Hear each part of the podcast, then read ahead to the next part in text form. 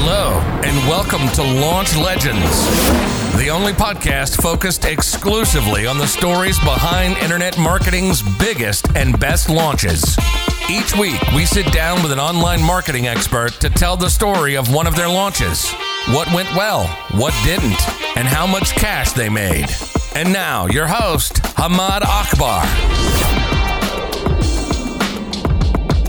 Hello and welcome to another episode of Launch Legends.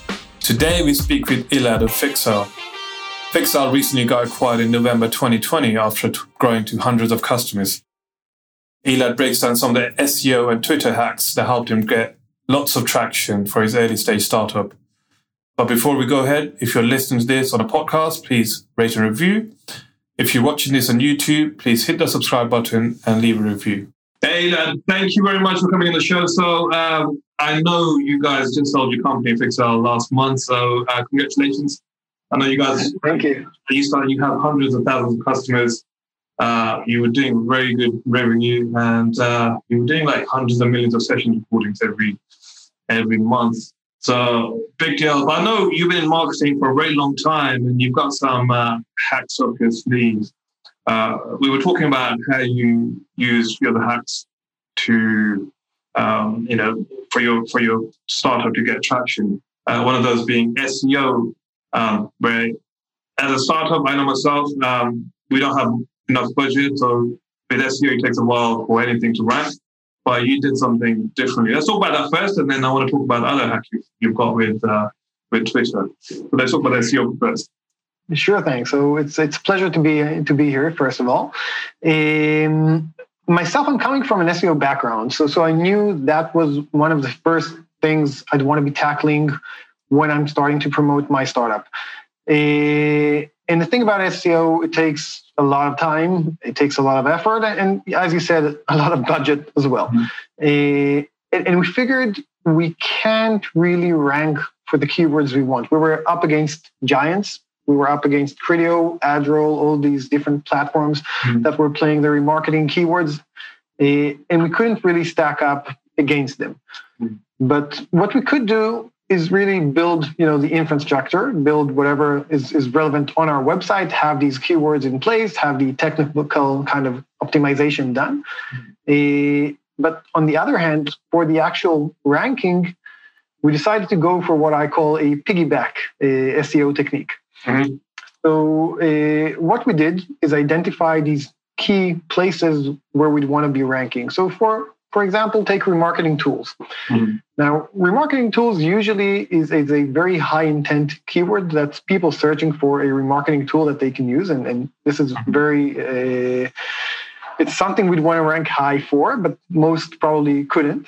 Uh, and when we've looked this up, we've seen that there's plenty of other tools that don't really relate necessarily to that, uh, that are ranking in the first pages and are talking about some tools. So you'd find their Raven tools, which is an SEO tool. You'd find their HubSpot, which is a, a CRM and marketing automation. You'd find all these different other solutions. Uh, and most of the content for these specific pages or, or blog posts uh, was outdated. And, and, being the good Samaritan that we are, we offered and, and, we reached out to these people and offered to, to update this content. And, the value for them is very clear. A more up to date page would get better rankings and traffic. So they're, they're benefiting from that in any case. And we're benefiting because we're scratching out, you know, irrelevant uh, competitors. We're putting our name in front of people and, and we're being equal to Criteo, Adroll, and getting all these other giants. Mm-hmm. And we were able to land quite a few uh, results on first pages, drive some fantastic traffic directly to our website, drive our organic rankings up because we were suddenly linked within the right context from fantastic websites. Mm-hmm. And, and, I think the more or, or, the most interesting part of it was we started we started seeing these articles being written about us and listing us as top remarketing tools because whoever was doing the research was too lazy and was looking at the first page and was seeing us listed across you know with other tools. So again these organic new uh, articles came in listing Fixel as one of these top solutions. Okay. Just like that. Got it. So let me let me break it down. So basically what you did was uh, you reached out to people with ad-based content and you just uh, offered to rewrite the content for them or update the content for them. Uh, because the, the, content was really outdated. And then once you publish the new content, you get the new content that had Fixel as one of the tools or something related to Fixel in the content. That way, you were able to get a backlink from the from the from the page that was ranking for a particular keyword on on top, and then obviously some exposure of, the, of your brand as well. Is, is that right? Exactly. So so we earned the exposure, we earned a backlink, we earned actual referral traffic strong referral traffic with high intent that was driving back to our website. Right. And, and again, this this spun some sort of flywheel because other people are researching remarketing tools to write about remarketing tools listed mm-hmm. Fixel in it as well. Great. So I'm, I'm actually going to go into specifics. Um, but before, uh, let's talk about the actual numbers. How many backlinks were you able to get, and what kind of traffic were you able to generate over time? Directly, we're talking about a few dozens. Mm-hmm. Wow, okay. uh, and, and, again, this this is manual labor. You have to research the specific keywords we want to be ranking for. We had to do plenty of outreach to be able to land each and every uh, content piece, and then write it. You know, yeah. to be good enough to to actually replace the original piece. Yeah, right. And so, how long was the whole campaign, the outreach campaign? So, so it's an ongoing campaign. We, we did this in several bursts. Uh, each time it would take, I, I believe, two to three months. Um, but overall, it, it, brought us some fantastic, fantastic rewards. So, you know, here's what I'm thinking. If someone emails me and tells me that, okay, your content is a bit outdated, um, let, let, me, let me fix it for you I would only trust that person if they have some credibility or if I know them, if they have a brand which I trust. How, how did you get people to actually agree to what you were telling them? Because look, I would straight away, someone tells me that, I'm thinking, okay, they're just doing that because they want a backlink from uh, from that particular page. How did you convince them? I would like to know that. So, so that's actually a key challenge. I, I, had that conversation earlier today with a friend of mine who was facing that same challenge. Okay and, and, myself, I get plenty of emails from, from different agencies or uh, you know independent consultants that are urging me to, to share their uh, blog posts or cross post or, or whatnot. Yeah. Um, I, I, really try to you know to to to to approach in, in a way that is a, a very you know candid, not not you know trying to to uh, hide anything. Mm-hmm. Um, but I, I do try to use you know the, the mutual benefit here and say, hey, this is outdated. You can reach better ranking if your content was updated on this and this. Mm-hmm. Usually I'd actually mention the tools that are you know obsolete there because you have a, a R2 data which was sold off to whoever and you have these guys which are irrelevant and really point out to specific uh, problems within their articles mm-hmm. uh, and in some cases I'd actually share a link to a Brian Dean's uh, article yeah. about launching old content and, and what impact it drove for their website. And, and this way they can actually realize the actual benefit of, of traffic that they can drive from it. Uh, and again, it's a win-win ultimately. So, it, so what's your conversion rate on that page? So, for example, if you post 100 people, how many of how many deals did you sign? Well, not deals. How many uh, agreements did you have? So, so I must say uh, that that we were somewhere around the the 60 70 percent you know response rate. Oh, wow. Uh, ultimately, being able to to engage to the extent of writing these pieces and, and getting these out there, we were somewhere in the 20 30 percent. Oh wow, that's that's really high. That's really high. So, what other SEO hacks work for you for your startup? Um, so, so in terms of SEO, uh, one of the things that we do like uh, to to kind of do on our website, and, and this I believe ties back in, into stuff that you're doing, is plenty of repurposing. So, so for example, we have webinars uh, and we do these kinds of uh, activities quite a bit. And every time we, we have these activities, it, it goes out as the webinar, of course. Mm-hmm. Uh, but then we take it anywhere else. So that's any webinars are purposed into a blog post. Mm-hmm. It goes also into these kind of dissected uh, pieces that go out on our social media. Yeah. Um, and, and all of this spins again that that kind of flywheel that drives this uh, organic engagement. Um, so so it's really very very important, and and that too we're optimizing over time. So so we had a webinar that was focused, for example, not, not even a webinar, an on-site event. Mm-hmm. It was focused about e-commerce e-commerce marketing in that.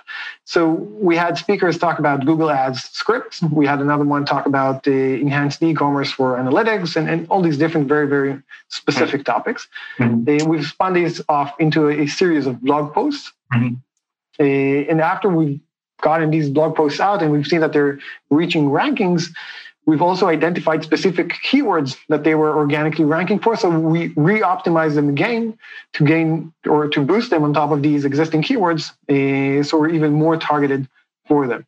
Right. Um, so so even if we even though we didn't, you know, uh, provide that direction for the speakers in advance, we were able to use that in hindsight to really kind of micro target specific keywords. Great, great, great. So, Elad, before before we move on to your Twitter hacks, uh, I'm actually quite keen to learn about those.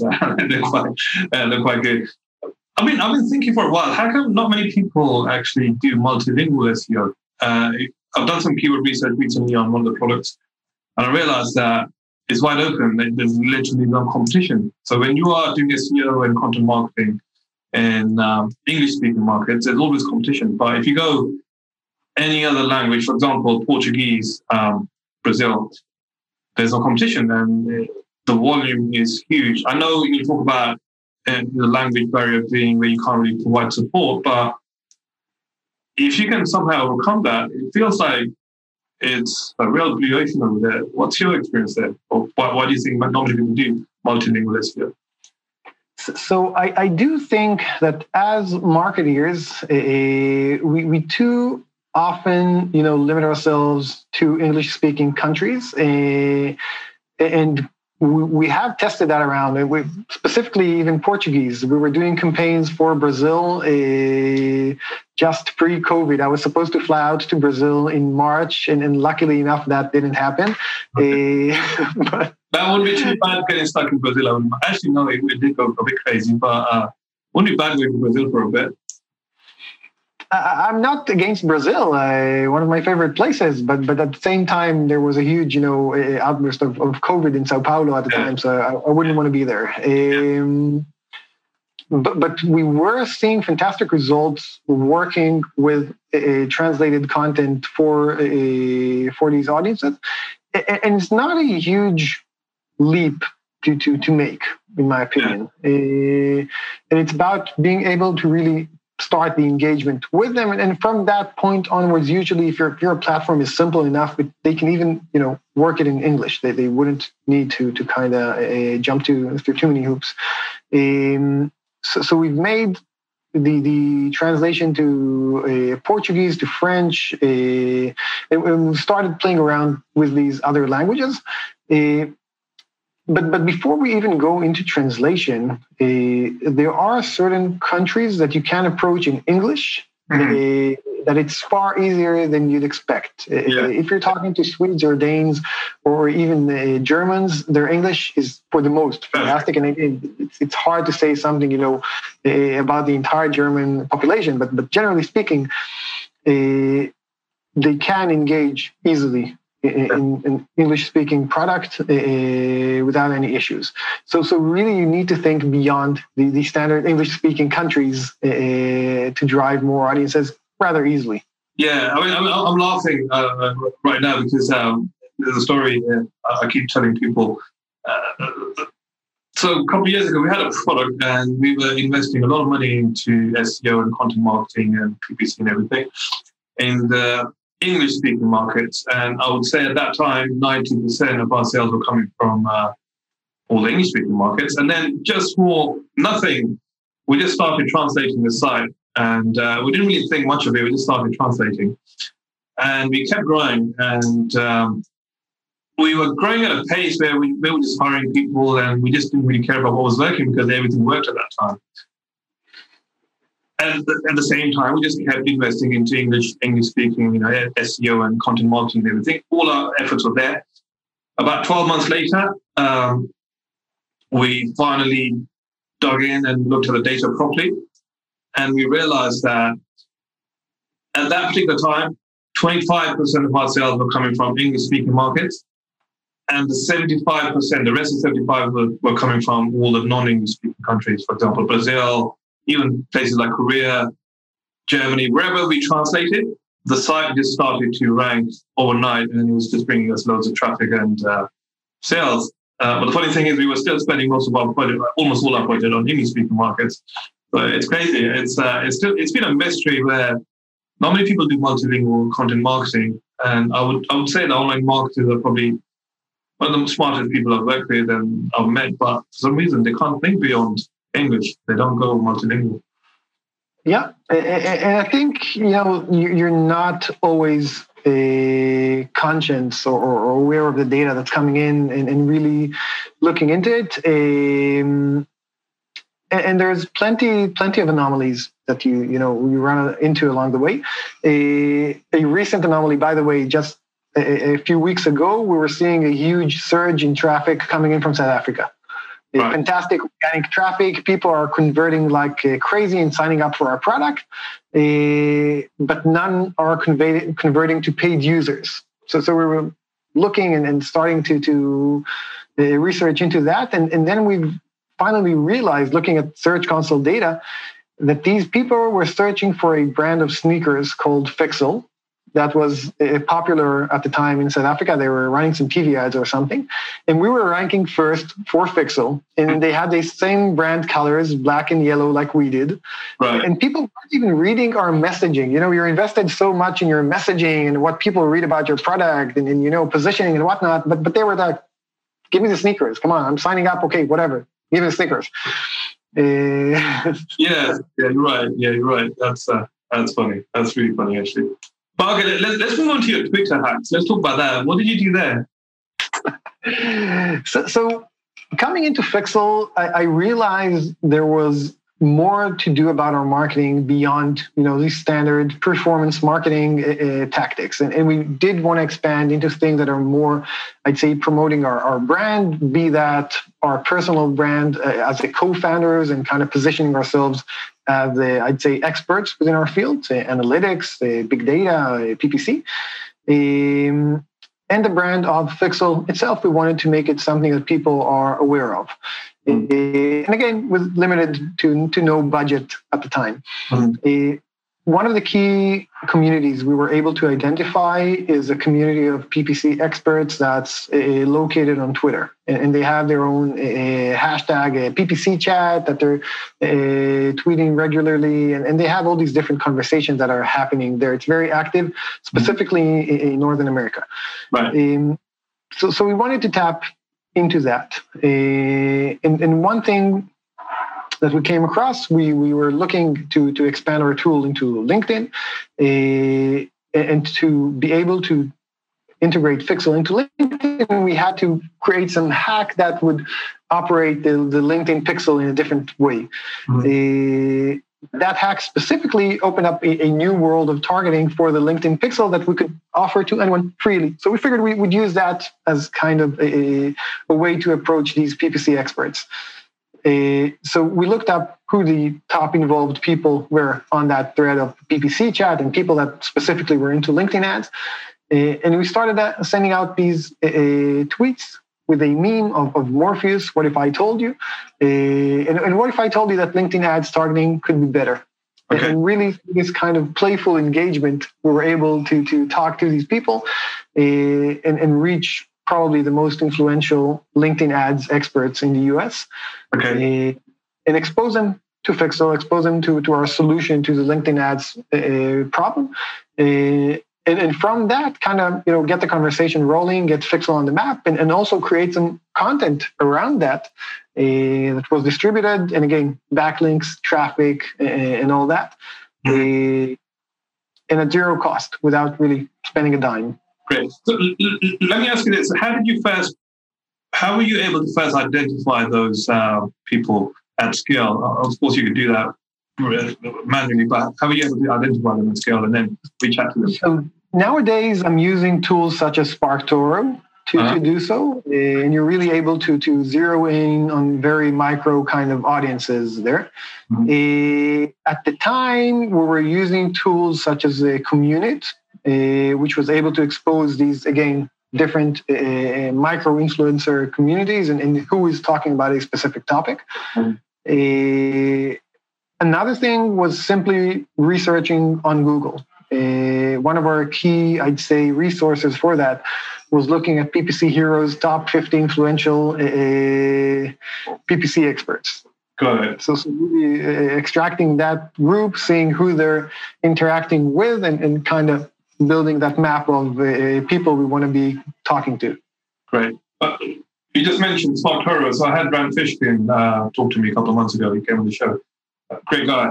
Um, as a product, I've used it. I actually love it. How's that working working for you? It's a, it's a very neat product. Uh, I've also been uh, lucky to interview him. Uh, early on, we had a, a, small podcast at the beginning of the COVID. I think everyone had. Oh. so, so he's ma- an amazing guy. And as an SEO, you know, I, I grew on his guide to people to SEO. so yeah, I owe him quite a bit. Great, great, great. So let's talk about the other hacks that worked really well for you. The Twitter bot one. So, so TwitterBot. TwitterBot is, is a very interesting one. A, once we realized how much power there is in the Twitter SEO, uh, in the Twitter PPC community, yeah. we figured we'd want to be more involved in it. Uh, but at the same time, we couldn't sit around, you know, all day on Twitter. We, we weren't really that kind of Twitter buffs. Uh, so, so we wanted to automate this to, to some to some extent. Uh, and then I came across a, a, a, research tool by a friend of mine, Rory Povarchik, uh, that he said that whenever he wants to to identify what people are talking about and, and kind of identify the, the tone of voice about things, he goes into Twitter and has these different kind of search operators that he can use, similar to, to ones he would use in Google search. Right. Uh, so I figured, okay, we can take these search operators and, and try and use them for a different use. Okay. Uh, so I plugged in a, a, remarketing and retargeting, which are the key topics we'd want to be tapping into. Yeah. Uh, I put in also the the search the the que- question mark just to see if anyone's asking actively a question about that, yeah. and excluded anything that had a linked in it. So, so it wouldn't be anyone who's you know promoting content about remarketing, but rather asking a question about remarketing. Uh, I've used a tool called Integromat mm-hmm. to go Sorry, into Twitter. Spell that? Uh, could you say that? Integromat. Okay, got it. It's a Zapier killer. And so once a day, it goes into Twitter, polls, and, and see whatever uh, posts have been posted about that uh, keywords, uh, and returns us a list of these people. Uh, we also pulled it with a number of followers, so we can then, you know, uh, try and prioritize who we're going to be answering. Right. Uh, but the answers themselves were manually written. We we came in to each and every tweet and, and posted, you know, a, a, an answer about that, and didn't necessarily, you know, reference Fixel because it wasn't always the case that Fixel was the answer to to every question, and I think it would be abusive to do so. Um, and, and that drove that organic you know authentic conversation yeah. which again semi-manual semi-automated but but really was able to drive that at scale. Right. So uh, how many how many of those questions uh, on marketing or remarketing were you getting every day? And how many answers were you giving? That seems like so usually we'd see a handful come in every day Mm-hmm. Uh, and then we'd select, I believe, one or two and have that uh, going. Yeah. Great, great, great. I mean, that would be, it would be great if you could do that in Facebook groups or maybe LinkedIn as well. I think that would be gold. So, so definitely yes. Uh, Facebook groups, and, and we, have checked that, uh, are more restrictive on the way that you can automate these kind of scans. Uh-huh. Uh, so you have to be on top of it. Yeah. Uh, I am a firm believer that you you have to be in Facebook groups to engage with your audiences. Uh, we're looking at PPC experts in the ecom field. There's plenty of groups out there, and it's one of the key places we need to be active on. Yeah. Right. Okay, great. So one last question. So um, you know the pain with the startups, that getting traction, getting eyeballs for your product is uh, probably one of the hardest things. Um, you've given us uh, three, three or four different things we could work on, but if someone's listening to this, what's the one thing they should focus on in terms of you know, driving traffic and eyeballs to their product? Uh, I, I think the key thing would be less is more. So, so whether you're working, you know, on content for your blog, yeah. or you're working on your a, a social media, a whatever it is that, that you're doing, less is more. Try to be focused. Try to drive long form content that is bringing true true value there, there's plenty of, of startups i've been involved with or even larger companies that have been blogging like crazy and writing thin content or, mm-hmm. or kind of marketing fluff that is irrelevant to to anyone yeah. Uh, and that isn't really going to get you anywhere. So if you are writing something, double down, see what the top results in Google are, and, and, really try to write longer, write you know more detailed, go into more use cases. If they're uh, uh not using a video, put up a video using infographic. Even if in 2020 it's very relevant, not you know some generic uh, Shutterstock images, and, and, really put your heart and sweat into it, because um, that's what, what makes a difference. And, and when we're writing, yeah, I think that's probably the best advice you can give anyone. Uh, a lot of these marketing strategies and tactics all work, but if you try to do all, each each one of them, nothing's going to work for you because you're never. You're spreading too thin. There's so much you can do, and, and you really got to understand that and, and embrace that, and then double down on what you can. Exactly. And uh, thank you very much, and uh, I hope I can uh, speak to you very soon. Thank you for the, all the all the hacks and tips you gave us. Thank you very much. Cheers. That's it for this episode of Launch Legends. If you enjoyed listening and would like us to find and share more online marketing launch stories, please search for Launch Legends in your favorite podcast listening app and then subscribe, rate, and review. Until next time.